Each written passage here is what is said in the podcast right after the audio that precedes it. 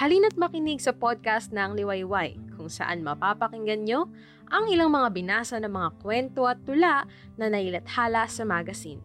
Pagyamanin ng ating isip at imahinasyon, makinig na sa Liwayway Podcast ngayon.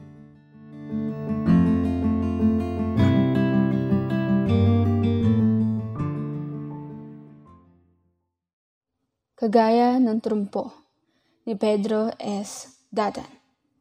Isang revolusyon, mga pagbabagong tangay sa pag-inog ang pagitnaang tao. Nabuhat na sentro ay nag-uumikit na gaya ng trumpo. Huwag kang humilig, magtumayong tuwid at maging libyanong papa. Alimpuyo.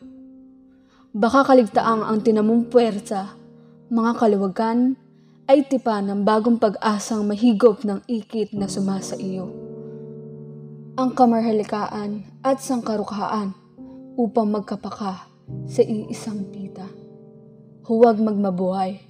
Huwag magkankarot.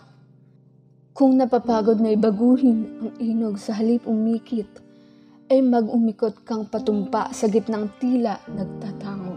Nayakap sa likod ng kamarhalikaan at hiyakap sa harap ng sangkarukhaan. Sa nagkakaisang pag-ikot ng sayaw at tugtog ng kasalukuyan. Ang Liwayway ang nangunguna at nag-iisang pambansang pampanitikang magazine sa Filipino. Tampok sa podcast na ito ang mga klasikong akdang isinulat ng mga haligi na sa panitikan Aalawin din kayo rito ng mga makabago at napapanahong akda. Pagyamanin ng ating isip at imahinasyon, makinig na sa Liwayway Podcast ngayon.